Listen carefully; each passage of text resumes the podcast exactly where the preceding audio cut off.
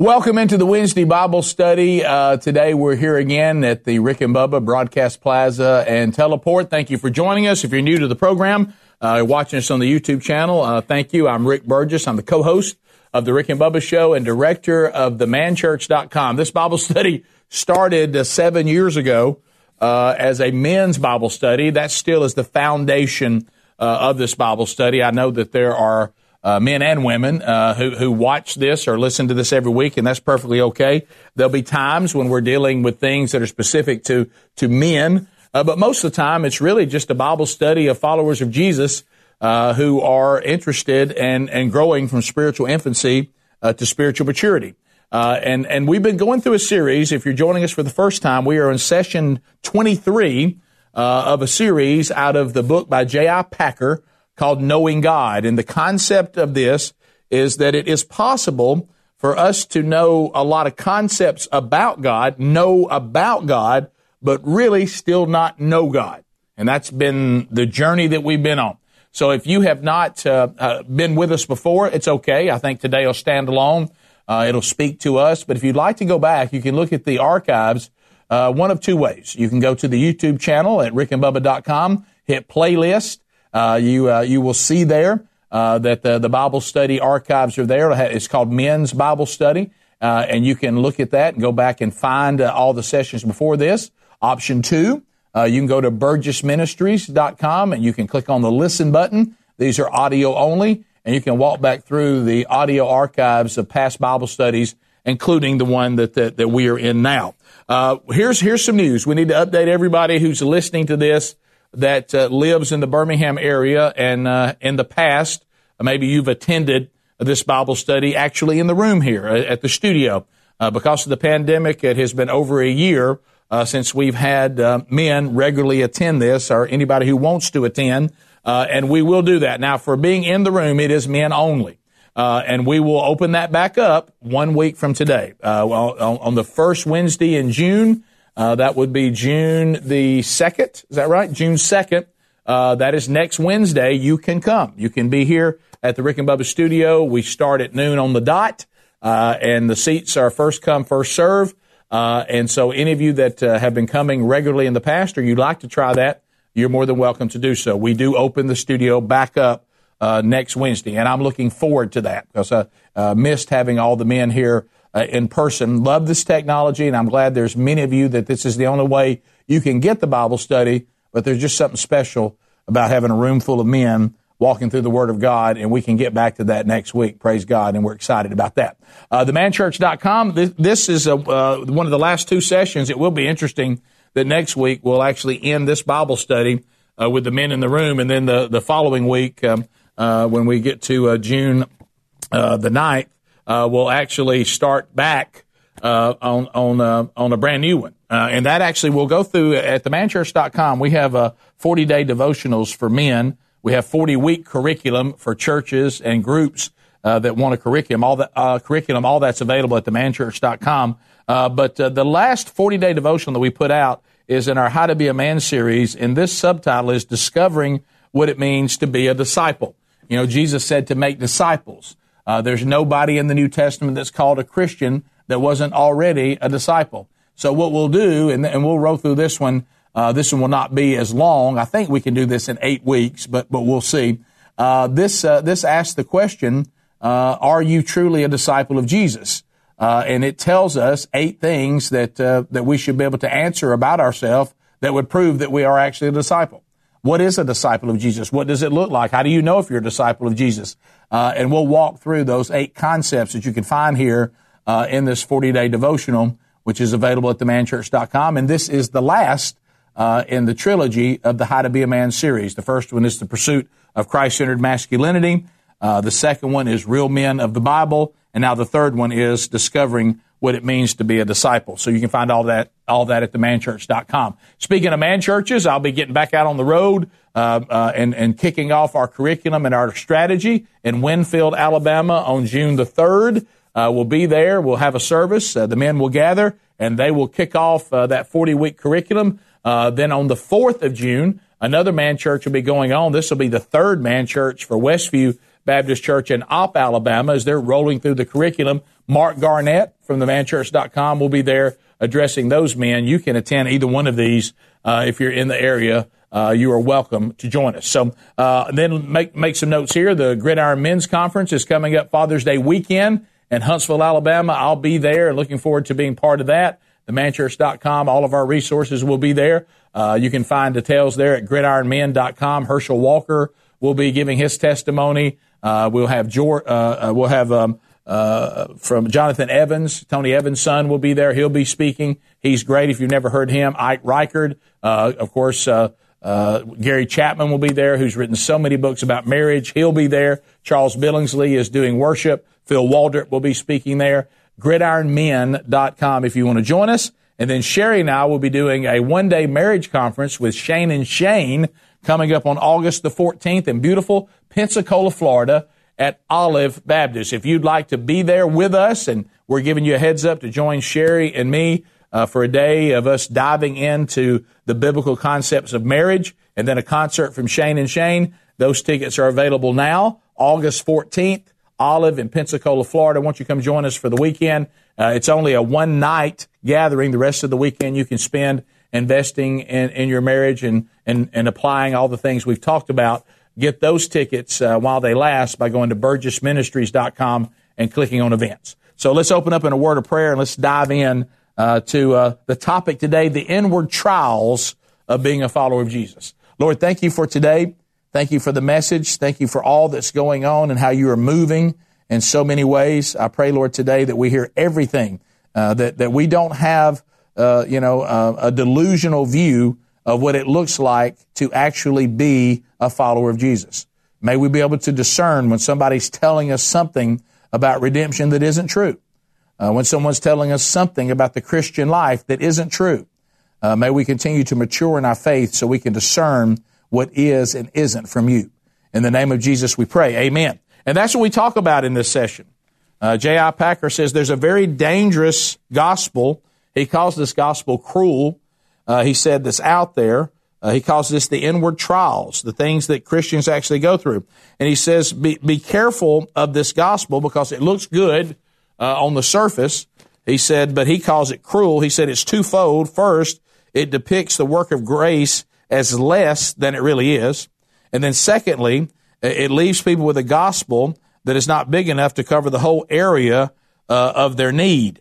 Um, Isaiah once pictured the misery of the inadequate resources in terms of short beds and narrow blankets in Isaiah 28 20. Now, at first, he says, when you see this, he, he used a word that even had me push back a little bit.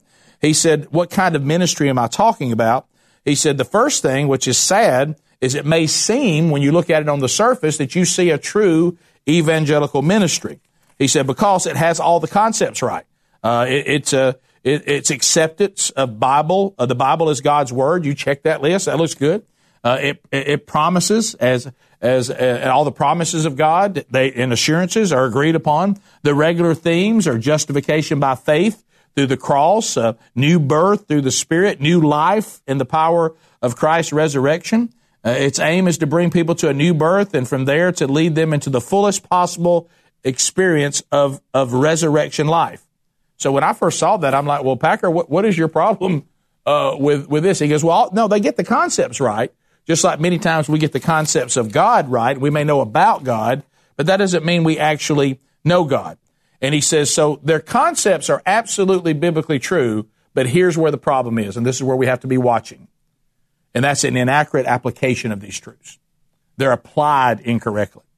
He said, and the reason why is scripture is full of truth that will heal souls, just as a pharmacy is stocked with remedies for bodily disorders. He said, but in both cases, if you go to the pharmacy and say, I've got a problem, and the pharmacy says, well, we have things that do address the problem, but what if you take what they have and you apply it incorrectly? Uh, and, and that's what he, he uses iodine he said, you know, say say that you have, you know, um, you you you you've been given iodine for the problem of something that you have. You remember we were growing up. My goodness, they put mercurochrome on anything. If you got scratched up, you were going to be painted orange. And and and and what if you said, well, I'm going to bring this home, and you tell your kid, well, I think you should drink it. He said, well, now if your kid drinks that as opposed to applied it to the wound, that's the misapplication of the right medicine. And so he says this is the problem why you have to look deep into some of the false gospels that are out there and, and false theology. He said the doctrines of new birth and new life can be misapplied and get the same unhappy and incorrect results. This seems uh, to be what happens in the case he said that I'm going to discuss today. So he says, okay, let's talk about the misapplied doctrines. He said, the type of ministry that is here in mind starts by stressing only the evangelistic context, meaning all you really need to worry about is you need to fight, you need to get saved. And he said, and, and, and so ministry that is wholly concerned about the gospel truths can still go wrong by giving these truths, as I said, in an inaccurate application. And he says, so certainly we know that this is going to bring forgiveness, our redemption, but if, what you have to watch out for is I say, not only will it bring us forgiveness of sins and peace of conscience and fellowship with God as our Father, it will also mean that through the power of the indwelling Spirit, we'll be able to completely overcome sin that previous, previously mastered us, and, and the light of uh, and leading that God will give us will enable us to find our way through and around problems, and we will, and the result will be self fulfillment, uh, personal relationships, our heart's desires, and la la la la la la la. And so this is very similar to what we talked about on the the Rick and Bubba University podcast when we interviewed the pastor Dean Inserra. Uh, who's written the book, um, which we may do at a, another time. We did Unsaved Christian. a lot of you seem to really uh, be, have been benefited from that. But he's got a new book called Get Over Yourself. And what he's saying is this, this false doctrine. Now, J.I. Packer, because this was written in the 70s, he, he's probably looking at the cable guys that we saw, the, the name it and claim it, health and prosperity gospel people. And he's probably talking more about that. But, but that still exists today and it's kind of easy to see. But there's a more subtle presentation of this out here in some of the gigantic churches in our, in our, not just our country, but our world and you almost believe if you look at redemption through what they're presenting, all these concepts are right, but they're almost telling you, you can have your best life now. I mean, Jesus is going to give you your heart's desire. But see, the Bible says, remember we talked about last week, that we should never follow our heart.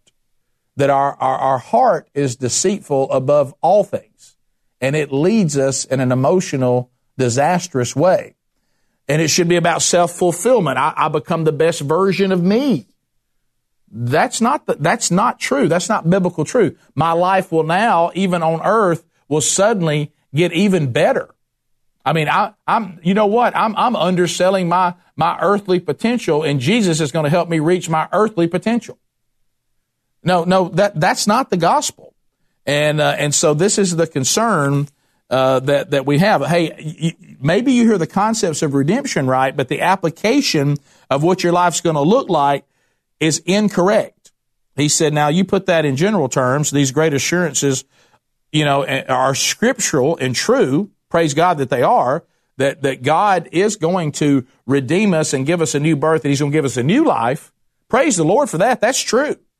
He says, but it's it, it is it, it's possible that you can stress these assurances and the promises of a new life so much that a lot of these churches, and I talked to a friend today that has already walked out of one, these churches do not want to tell you about the stresses of a Christian life. They don't want to tell you about the problems of being a follower of Jesus. Now, the Bible's not silent on that either. They just choose not to preach that. I don't want to talk about the hard stuff. I don't want to talk about the difficulty that your faith will also bring you. Uh, and so that's where we have a problem. And that's what we want to talk about today is to be sure that we understand the balance. Because you know what else scripture talks about? The daily chastening. Where, where he, God chastises us. He, he chastens us, I should say. He chastens us to, to continue to refine us into to something different. There's an endless war that goes on between the flesh and the spirit. It's endless. It never ends until we're standing uh, in, in, in, the presence of the Lord and our flesh is finally completely dead. C.S. Lewis warned us about this. He didn't, he, he talked about this in great detail. He said, when you become redeemed, before we become redeemed, our flesh is, is at a homecoming game. Our flesh wins every single day because our spirit is dead. We're unredeemed, so our spirit is dead. When you become redeemed and now God's spirit, his seed, as John talks about in his first epistle, is when that, when God's seed comes into our spirit and then makes that dead spirit alive. What did C.S. Lewis say? We talk about a lot. Then the flesh begins to fight for its life. Remember what C.S. Lewis, remember the analogy? We've talked about it here several times. C.S. Lewis used the Nazis as the analogy of the flesh because he was writing during World War II. And he said, You really don't know the strength of the Nazis if you just go along with them. When you find out the strength of the Nazis is when you oppose them. Same with the flesh. So to tell you that if you, that you become redeemed and because you you you submitted to the authority of Christ and you repented of your sin, now your struggle with sin is over. That's not true. And you're almost led to believe that it's not. But what, why is that problematic? That if you don't tell me that my problems don't really go away, they I just now have the answer to my problems? If you don't sell it right, what I mean correctly, or you don't teach it correctly, that's a better word. What, why is that problematic? And he talks about this in this chapter. I'll tell you why it's problematic. Because you have a bunch of people who get redeemed, and when they still have a struggle with sin, even though they now have the answer, and they still have a difficult life, they become disillusioned and think, well, I must not have been redeemed. Maybe God's not even real.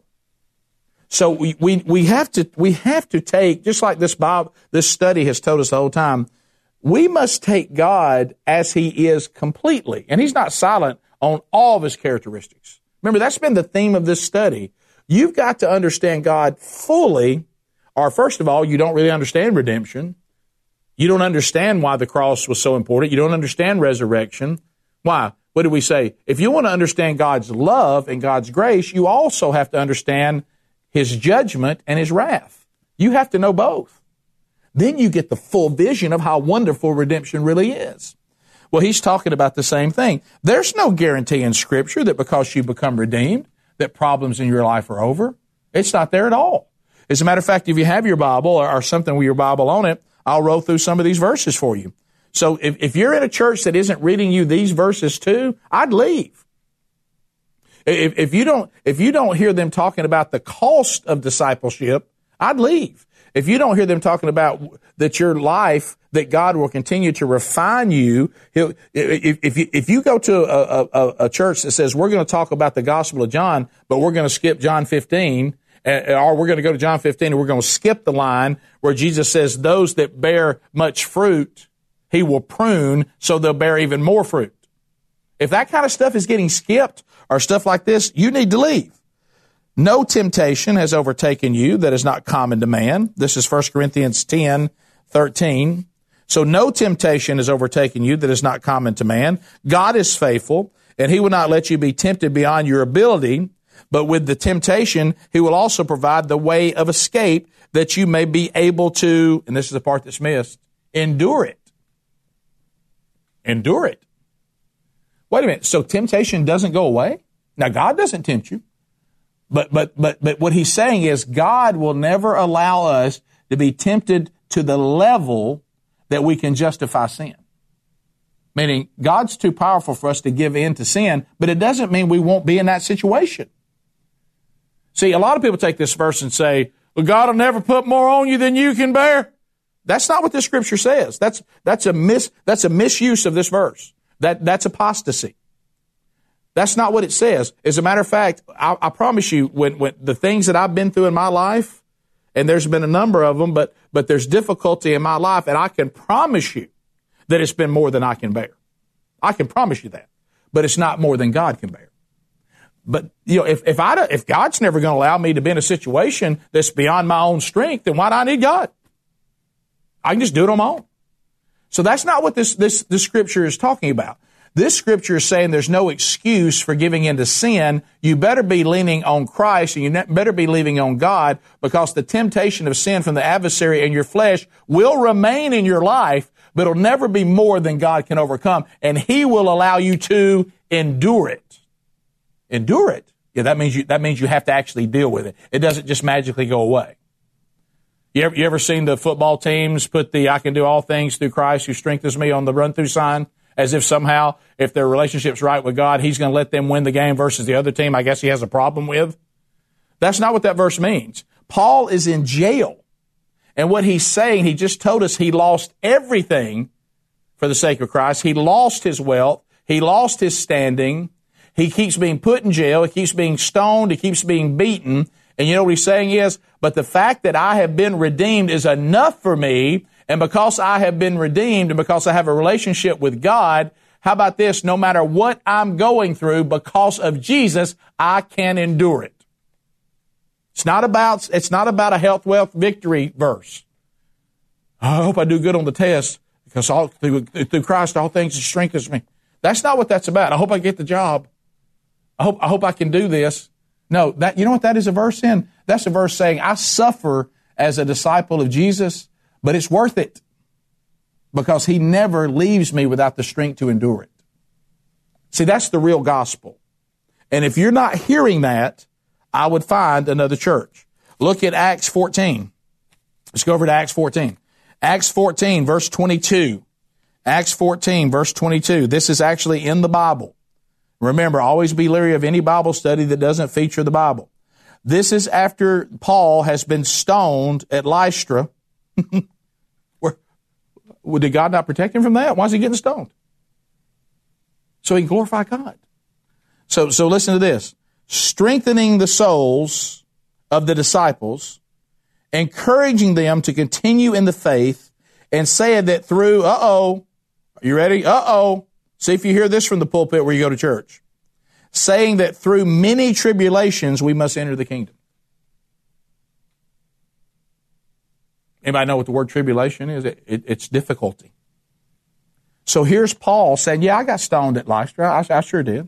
I, I got stoned there. Uh, you know why? Because I wouldn't back down. Because I was standing up for God. They stoned me. Uh, they drug me out. They brought me back in. I also also took some heat at Antioch. And he said, "You know what though? The Lord God Almighty is strengthening the souls of us, His disciples. He's encouraging us to continue in the faith. And He said to us that it will be through many tribulations that we will enter the kingdom of God." Are you hearing that? Or, or is it all, are you going in there and, and God's going to make you your best you? John MacArthur could not have said it any clearer. The only people that are living their best life now are the people that are going to hell. That's it. Now you compare this life to hell, then you probably are living your best life now. Because hell's worse. But this is not your best life now. And it, and, and, and I, I hate to break it to you, it never will be. Because it's fallen.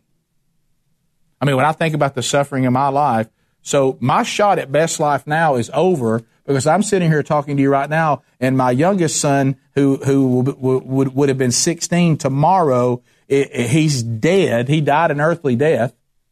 Okay, so I don't have him here on this life. That my relationship with him on this earth is over. Currently, I, you know, I have family members who oppose me. I hope those relationships work out. Uh, my parents are aging. I mean, I, am I'm getting to where I have to take care of them, and you're going, yeah, Rick, that's kind of things we go through too. Yeah, so this can't be it. I hope this isn't it. And Jesus didn't promise that. As a matter of fact, He said this place is going to be refined by fire. I'm, this, this earth is going away. You're here to advance my kingdom, and I have redeemed you not to give you the best life now, but to give you eternal life with me in the future. You're headed to it, but you ain't there now. All right. So, I mean, so now let's go to First Peter. let's just continue on. Let's go to First Peter. Y'all have heard me quote this verse over and over again. Well, who's Peter writing First Peter to? We studied that. We did a whole Bible study on First Peter. He's writing to a persecuted church that Nero is murdering by the day. Did they not have enough faith? Why, why are their bodies hanging up and down the street here burning? I, thought they were redeemed. I, thought, I thought they're followers of Jesus now. Well, they are. Well, well, why are they being killed? Because, because the earth opposes Jesus. That's why. It's because they weren't trying that they weren't trying to say, well, the life with Jesus means that, that Nero won't get us or that we won't be persecuted. They said, no, we've been redeemed, so we stand with him. So if they do kill us, what did Paul say? I've learned to live as Christ, to die as gain. So Nero, I'm going to stand up and I'm going to oppose you right now because you want me to blaspheme Jesus, I won't do that. I'm a good citizen as long as you don't ask me to do that. But if you ask me to do that, I will not reject Jesus. We're going to kill you. Okay, then I'll just be with Jesus.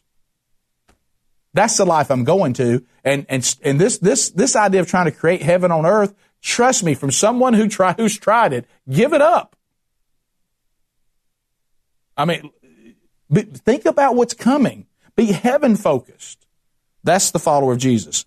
You don't believe that? Listen to Peter, First Peter, uh, chapter one, verse six and seven. In this you rejoice, though now for a little while, if necessary, you've been grieved by various trials, so that the testing genuineness of your faith, more precious than gold that perishes when it's tested by fire, might be found to result in the praise and glory and honor at the revelation of Jesus Christ. What did he say? Did Peter say, in this we rejoice, though now for a little while, if necessary, we're going to be what? Am I not going to get that job? Am, I not going to become beautiful? Am I not going to? Am I, is there? Am I? Is there not more money coming for me? Is there not? Uh, am I not going to travel to these wonderful places and go stay at some resort? Uh, are my children not going to be these important people in the world? Applaud them. Is my big house, my cars, is all? What? What are you talking about? No, he said you're going to be grieved by various trials if necessary. That, that God allows? Yes. Why? To test the genuineness of your faith. See if, see if you're the real deal. Do you think I mean, it literally has been said, people have said before, hey, have you ever heard Rick speak before? And somebody might say, yeah. You know what they all say who know me? Before or after 2008? Oh, it was 2005. Ah, well, you hadn't heard him then. you might want to go see him after, after, after he went through the thing with his son. Why is that? Because that was used to grow me spiritually. Or if I had folded like a paper cup and rejected God, and said, Well, I'm not going to serve a God that's going to let my kid die. And that was the test. But I found him to be sweeter than anything here on this earth. And I wasn't shocked when something like that would happen in a fallen creation because I actually was learning the Bible. And I, and I, and I said there's a lot of talk in here about trials and tribulations and difficulty of devout followers of Jesus. So I guess that bad things, according to the earth, do happen to the followers of Jesus. S- Stephen, Stephen, Acts chapter 7, he's doing everything perfectly right, so much so that Jesus is standing at the right hand of God while he's being stoned. Jesus is standing, and he says he sees the Lord standing there and says, Receive my spirit. Jesus is standing because Stephen is doing everything exactly right. Said he was full of faith, full of grace, full of power. That this was all said about Stephen. Well, then why didn't Jesus step in and stop the stoning? Because his stoning glorified him, and who was standing there watching Stephen get stoned? And when Stephen says, Don't hold this against him, when Stephen is looking to Jesus as he's being stoned, Acts chapter 8 says what? And Saul had everybody's coats at his feet so they could throw harder, and he approved of Stephen's execution. So your suffering may impact somebody else that will be huge for the kingdom while Jesus brings you in. You think Paul ever forgot that?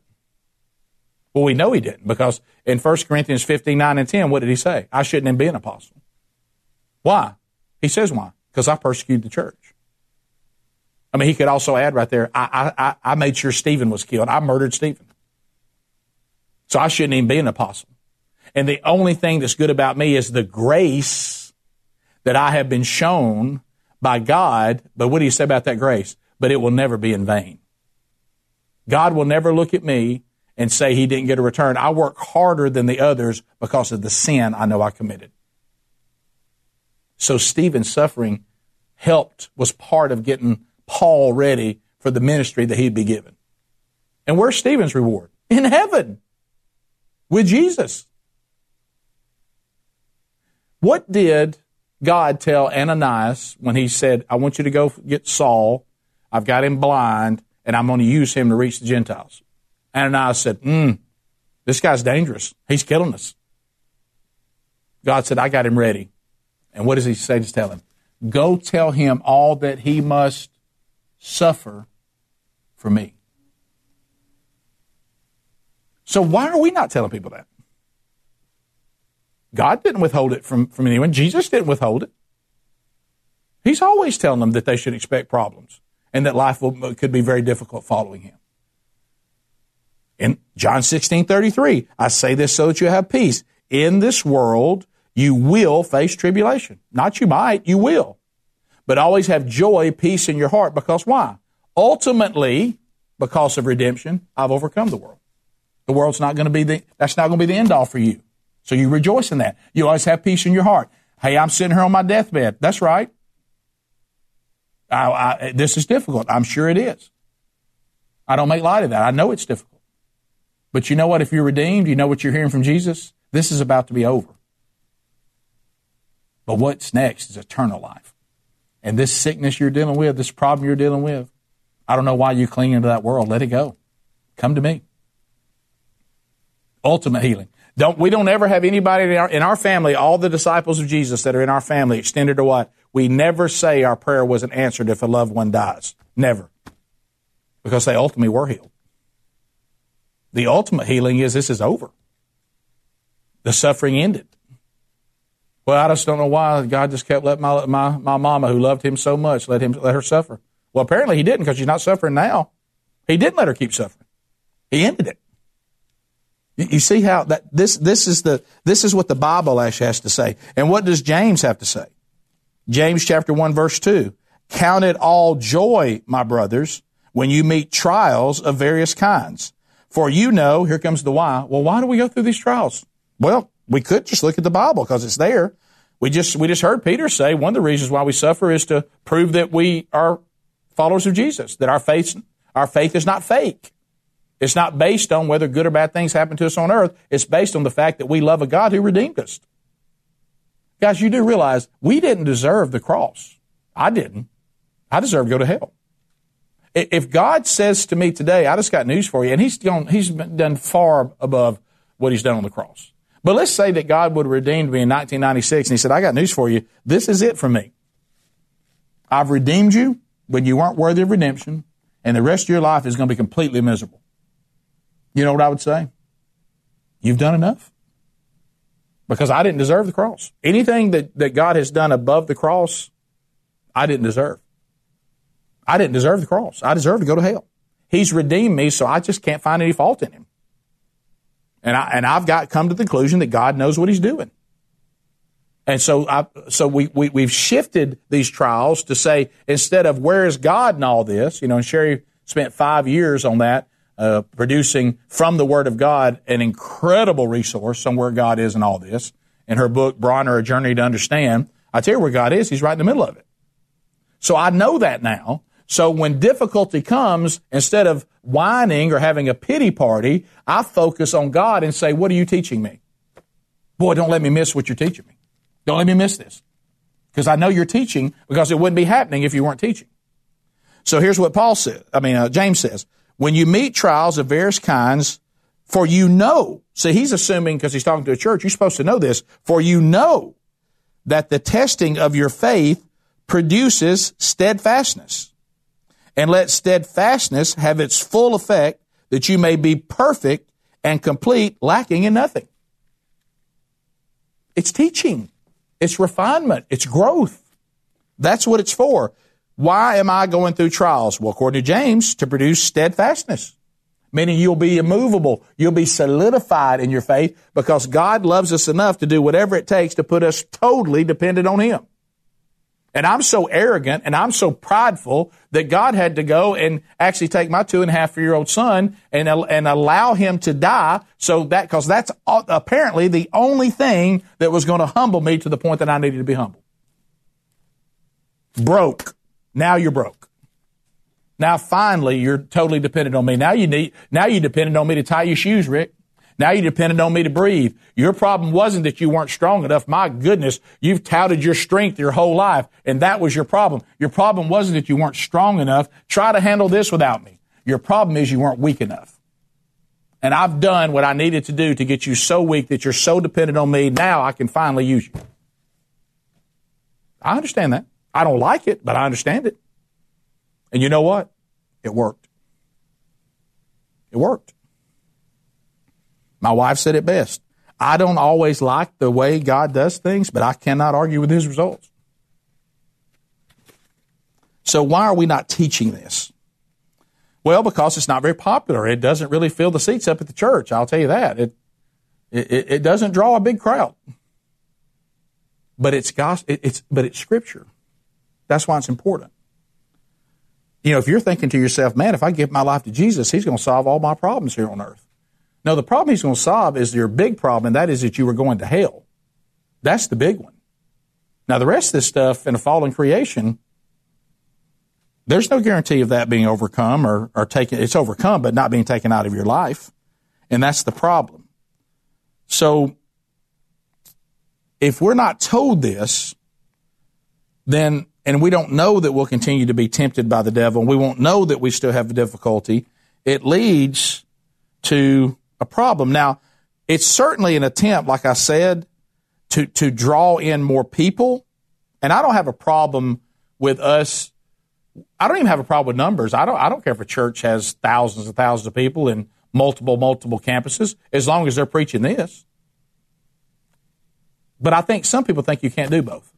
I have found in men's ministry, and I, and I can only speak to that, but I can, I found in men's ministry, when we started actually preaching this to men, they actually came alive. Because I think most men won't follow Jesus because they've been preached this other gospel, and you think Jesus is some life coach, some, some self-help guru, some hippie, and most men aren't interested in that. But when you realize that in Luke 9:23 that that uh, that Jesus looks at these men and says, "Deny yourself, pick up your cross, and follow me." Oh, Matthew seven. Oh, by the way, the road that's wide and easy, that's the road that's leading to destruction. That's where most people are. You, if you're going to follow me, you're going to enter through a narrow gate, and this way is going to be hard, and most of you can't do it. Remember what we said? The Marines say the few, the proud, the Marines. Jesus said the few, the humble, my disciples. This few concept came from Jesus. It didn't come from the Marines. Jesus said that most of you aren't man enough to follow me. So if you tell men that, which is scripture, the, the, the Jesus of the Bible, they actually have a desire to follow it. They're like, well, I, I, I thought this was just a, a hyper grace. Uh, everything just, no matter what I do, it's all going to be all right. And, you know, I, nothing ever really changes about me. I've just, I've just been saved now. And then I can, you know, go out to the lake. I go down the beach and we can go off play golf. And, you know, now, now God's going to give me all these wonderful things here on earth. No, you know what? One of the reasons why that that's not really God's plan. M- most of the things on this, in this work, Rick Burgess included, I'm pointing at me. Most of the things that we call blessings, they're distractions. They're not blessings. We call them blessings because we like it. I like this, must be a blessing. Not necessarily. I'm not saying it's not, but you need to discern and understand that everything you love and everything you like or everything you want to do and if you get to do it, assuming that's a blessing, ask, ask yourself this question, because I've had to do this in your own life. All these things you call a blessing, all these things I call a blessing, are the thing you're calling a blessing, is it bringing you closer to Christ? If it's not, it's not a blessing. It's a distraction. You might have got that from the other side. That might be from your flesh. That may not be from your spirit. Now, if what you have been given is something that you have balanced properly, if what you've been given you're using to advance the kingdom of God, if what you've been given is refining you and growing you in Christ, if what you've been given even allows you rest and time with your family, which is a good thing, that's, that's, that's great. But if these things have become your obsession, like your pursuit is to be happy and have fun, that's all you want, not to be holy, not to mature in your faith, not to be effective for the kingdom, and these things are making you happy and they're giving you fun, but they're not making you holy and they're not maturing you and you're not, and they're not advancing the gospel, that's a good indicator on whether it's a blessing or a distraction. Just because you label a blessing doesn't mean it is. Better make sure scripture labels it a blessing. And that's the point of this dangerous gospel that has the concepts of redemption right, but it has the actual life of following Jesus wrong. So when you think about God building the character and God helping us, then when you start looking at what Scripture actually says, then you realize, okay, it, it, it is there. But, but Rick, we are saved by grace. You better believe we are. But we don't need to lose the sight of grace, which J.I. Packer talks about. He said that with this false gospel, it fails to grasp New Testament teaching on what? Sanctification. I mean, most people that I know, not, not all, but most people that, that you see in life, out in society, not in my inner circle, just acquaintances or people I interact with, because I used to be this way. There's no commitment to sanctification. Now, there, there's, there's a commitment to justification. I want to be redeemed because I don't want to go to hell. And you go, okay, so you've been justified. Now you're ready for sanctification? Pass. What? now I just go back to the life I was doing. I just know I'm not going to hell now. Dangerous theology. Dangerous theology. Because the scripture doesn't teach that. The scripture says that sanctification becomes a desire. And, and a lot of these churches that, that, that, that teach this dangerous gospel, they don't talk a lot about sanctification. They're willing to leave you in, in perpetual, continual spiritual infancy if you allow it. You want to get into a small group or you don't, that's fine. Come into this beautifully designed, uh, look at the perfection of our worship service.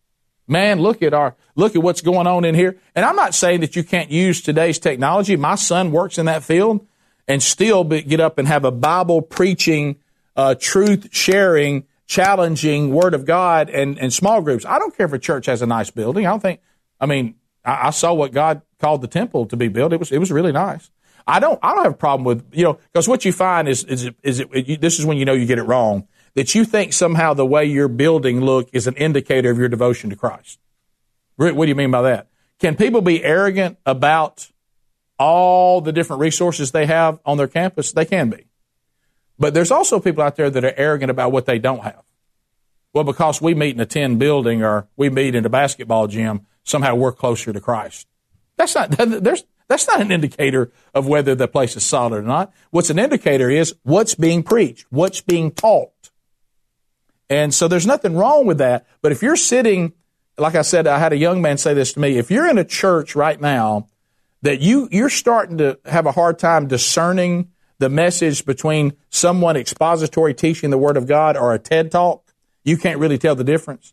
It feels a little more TED Talk, self help, life coach than it does Scripture then I, I would get out of that place because uh, th- that's not that's not going to grow you. So this this false gospel does not understand the meaning of growth in grace. It, it, abuses grace, which we're warned about in Romans chapter six, in our study of Romans. I mean, Paul hammers down. He said, "Hey, you're saved by grace from sin. You've not been saved by grace to continue in sin." He said, "What? At first, you know, before you redeemed, you were doulos. You were a bondservant to sin because, like I said, the spirit was dead. So you were a bondservant. You were a slave to your flesh. So you, you lived in sin. But once you have been redeemed by what? Grace through faith. So we always leave out that faith part. Hey, I'm, I'm, I'm saved by grace. You are through faith. What's faith? Well, that's the faith of action.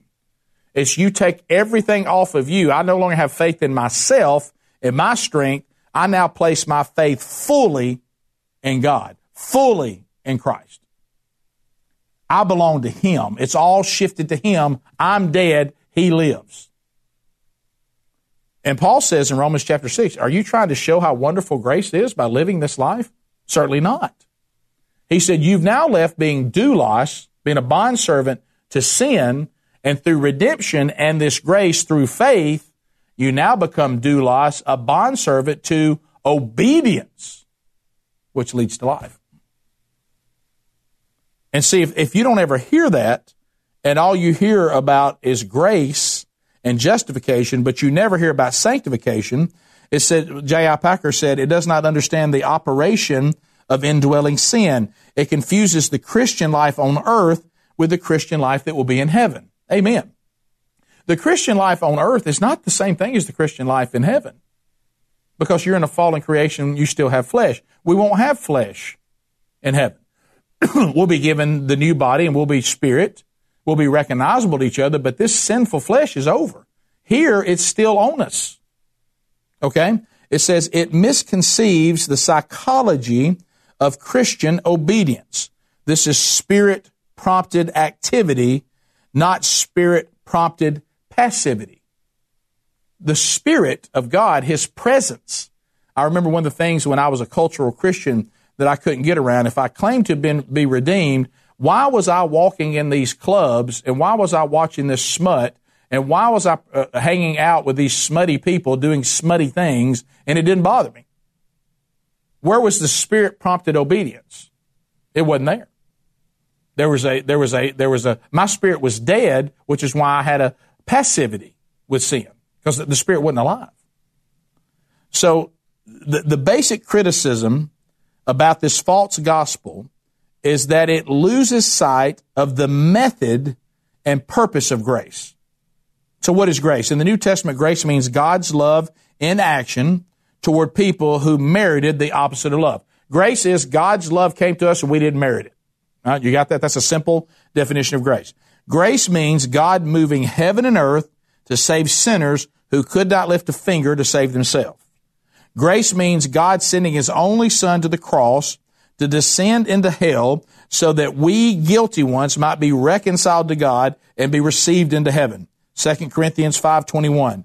God made him who had no sin to be sin for us so that in him we might become the righteousness of God. So the New Testament knows both a will of grace but also a work of grace. The former is God's eternal plan, meaning the, the will of grace to save. The latter is God's work in you.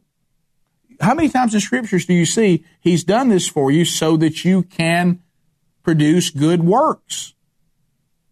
Those, if you love me, you obey my commands. God has done this to produce great work in you.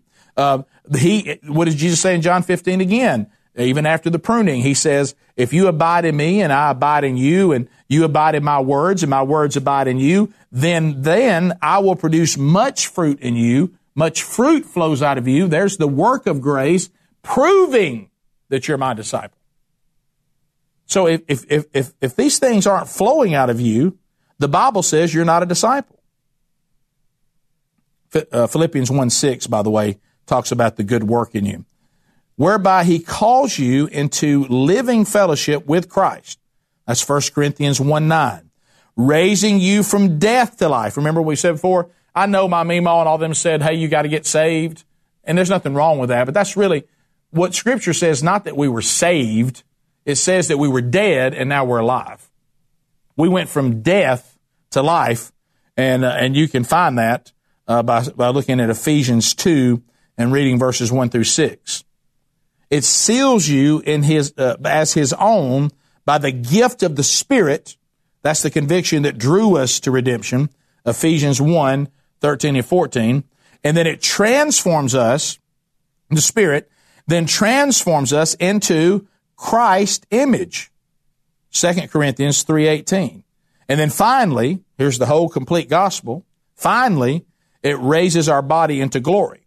That's Romans 8.30 and 1 Corinthians 15, 47 through 54. I, I read these verses at funerals all the time. And he talks about that. So, so that's what the, the gospel is. Because if, if you think about this transformation that's supposed to take place, we see this throughout the scripture. So the will of grace, yes, I think we understand that's justification, but the work of grace, I think many times we're never taught it, we don't understand it, and we don't expect it, and we don't pursue it. It's fashionable among a lot of scholars some years ago to say that grace means God's loving attitude as is distinct uh, from His loving work. But he says, J.I. Packer, that that that is not scriptural. He said, look at 1 Corinthians 15:10. I just told you this one. By, by it says this. He says, by the grace of God, I am what I am. This is the one I told you about him after, you know, I said, I think he's thinking about Stephen here and the church that he persecuted. And his grace to me was not without effect. I said it was not in vain. That's what the ESV says. No, I worked harder than all of them. Yet not I, but the grace of God that was in me. So the word grace clearly denotes God's loving work in Paul, whereby he made him first a Christian, then he made him a minister. But I see Paul here saying he's working at it. I'm working. I'm growing. I'm being sanctified. So what's the purpose of grace? Well, primarily to restore our relationship with God. When God lays the foundation of this restored relationship, uh, by forgiving our sins as we trust His Son. He does so in order that henceforth we then may live in that fellowship. There's a change that takes place. We talked about this. We're not, we're being and see what happens so many times. Um, we're doing a Sherry and I just started teaching a. a um, I still call it Sunday school. Some people call it, the church I'm at calls it a life group, whatever you want to call it. But this is a Bible study of people that re- re- meet regularly on a Sunday morning, either before or after the worship service. Okay, so Sherry and I are teaching a class together. We just started last Sunday, and we're doing uh, we're doing First John. Well, you start reading some of these. You start getting some people say, well, when John's talking about that we've been brought into fellowship, and he says, you know, we were there, we saw him, we touched him, we we're, we are eyewitnesses to Jesus, and we want you to have the proper fellowship with us and God. We always do this. Oh, fellowship. That means we all do life together. No, what the Bible's talking about first and foremost. Yes, we should have fellowship with the fellow with our fellow believers. That's not what John's talking about, and that's not what Paul's talking about. He's saying you better get the proper fellowship with God right. Are you in fellowship with God? Do you walk in the presence of God? Have you been, remember our chapter that we did this on adoption? Have you been justified? Have you been adopted as children of God? You, I, if you, hey, you don't want to have fellowship with me if I don't first have fellowship with God. I'm no good to you. I'm a detrimental friend to you. And what we do is we just place human fellowship ahead of everything. Fellas, let's do life together. Hashtag blessed. But that's not what Scripture is talking about. It says if you're not in the proper fellowship with God, if you have not been brought into the presence of God, if He's not doing now, He's done the will of grace, which brings you into that fellowship, and then the proper fellowship is the work of grace. If we want, John says, I want you to be in the right fellowship with the right theology, with the right God, and with the right Jesus, and the right Holy Spirit. And until you get that right, let's not all go out to eat. Let's work on that first. And then we have the proper fellowship that flows from a group of people that are first in fellowship with God. He's talking about the fellowship with God. And then you can have fellowship with each other properly. And what do we do? We want to skip over fellowship with God and get right to hanging out together. And I've dealt with this in men's ministry too. There's a lot of folk churches. Hey, we got a men's ministry. And when you look into it, you know what it really is? It's fellowship. It's not discipleship. They're just hanging out and bring in a coach every now and then to, t- to try to take sports stories and uncomfortably tie them to Scripture. That's not discipleship. That, that, that's why we have a 40 week curriculum and we we have these worship services and we're going to dive in and we're going to grow as men of God and we're going to get our fellowship with God right. Then we can have fellowship with each other. Most men's ministries I see out there, they're based on fellowship not with God, but with each other. And that's important, but it ain't no good unless you have fellowship with God. It's just a bunch of guys hanging out. Yo, what, what's your what's your men's ministry? Well, we you know we have group plays golf together. Okay. Uh, we got a wild game supper. Nothing wrong about that. Who'd y'all have come speak? Oh, some some some coach. Okay. What did he talk about? Well, mainly football stories. Guys, I, I got news for you. We're just hanging out. This is not discipleship. And, and so this is what uh, J.I. Packer's talking about to be sure that we're preaching the right gospel. So yes, it's going to bring us in the proper fellowship with God. Grace does that. It says, as he does in renewing our nature, it's intended to make us capable of and actually lead into the exercise of love, trust, delight, hope, and obedience Godward. Those acts which from our side make up the reality of fellowship with God, who is constantly making himself known to us. This is what all the work of grace aims at. A deeper knowledge, not about God, but a deeper knowledge of God and an ever closer fellowship with Him. Grace is God drawing sinners closer and closer to Himself. I know you go into some of these churches now, and they may have the basic concepts of justification right, but you sit around and start listening to some of these modern praise songs, start listening to some of the stuff that's going on at the TED Talk churches, and you'll almost start thinking to yourself that God worships you that God ought to just be thrilled with us. I was talking to a person about this, and they were, I was disagreeing on a on a on the theology of a modern worship song, and I said, I got to say that's bad theology. And the guy says, Well, I mean, um, I do think that God does love us. That's Oh, one hundred percent, He loves us. That He shows us that on the on the cross. Well, you know, back before you know uh, you know, you have to remember that back at the very concept, though, that, you know, God was, you know, God, our, our, us is His creation. I mean, it was a very special creation to Him, and it was His prize creation, and, and, and all this. I said, well, yeah, up until, you know, Genesis 6, when He killed everybody but eight people. He, he didn't seem enamored with all the people that He wiped off the face of the earth. I, I don't think He thought they made Him better since He killed every one of them except eight. I think the key is to find out what was so great about the eight. I think that's the key is to find out why God, they had the proper fellowship with God and everybody else didn't. See, we have to understand the entire deal. This is about us being drawn to God and God being the center of our life. We are not the center of God's life. We didn't make God any better, make him any more wonderful, any more holy. And the fact that he's gracious to us and allows us the fellowship, that's what we celebrate. That he says, you know what? And that's the next point. This is the beautiful thing. He's the God who restores. Isn't that wonderful? Th- that's much to celebrate. He's the God who restores. Why is he allowing me to go through difficulty, Rick? I'll tell you why. So that you'll be more dependent on him. You can't have the proper fellowship with God if you're still dependent on yourself for most things and God for some things. He, he, he's trying to use the suffering and, and, and, and the, the refining and the, and the, and the destroying of the flesh so that we shall learn to hold to Him. He is my rock. He is my foundation. Not my stuff, not my job, not my money, not my children, not my spouse. Him. Not my standing. Him. I am living my life for an audience of one. Not for the applause of the world. I think some of us, if we're honest, and I've been this way, this is my flaw too. I think some of us, if we're honest, we get more excited about being the proper standing with people than we do getting the proper standing with God. The people hated me today, but God didn't. Is that a better day for you? Or are you going to bog down on the fact that people were mean to you or don't like you?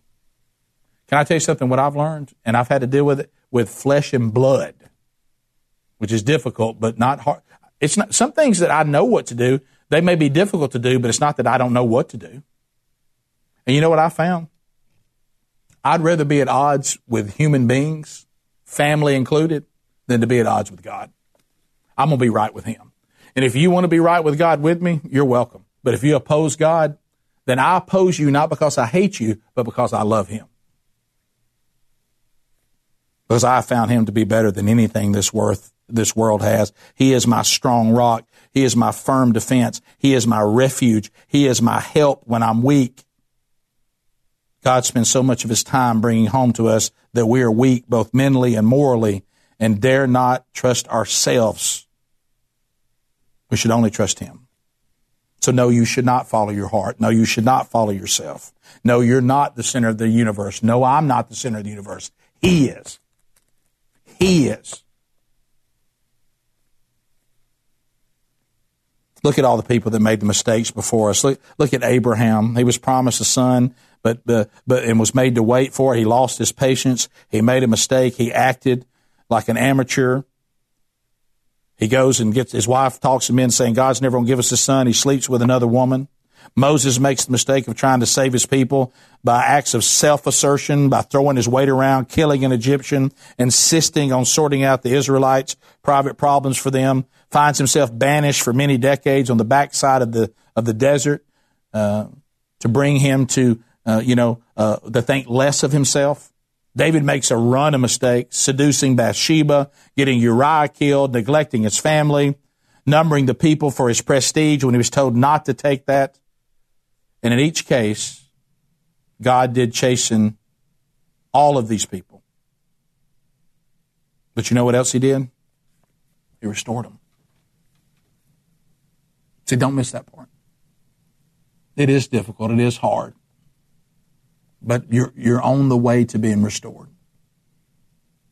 Because nobody teaches like God. Nobody teaches like the Lord. So the, the question is this Are you hearing this where you go to church? Is this the gospel that you've heard?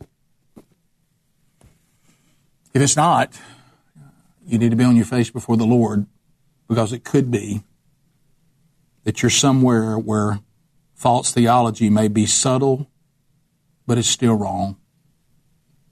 Be sure that you're hearing the gospel preached correctly and that the gospel is not being made more palatable so you're more likely to eat it.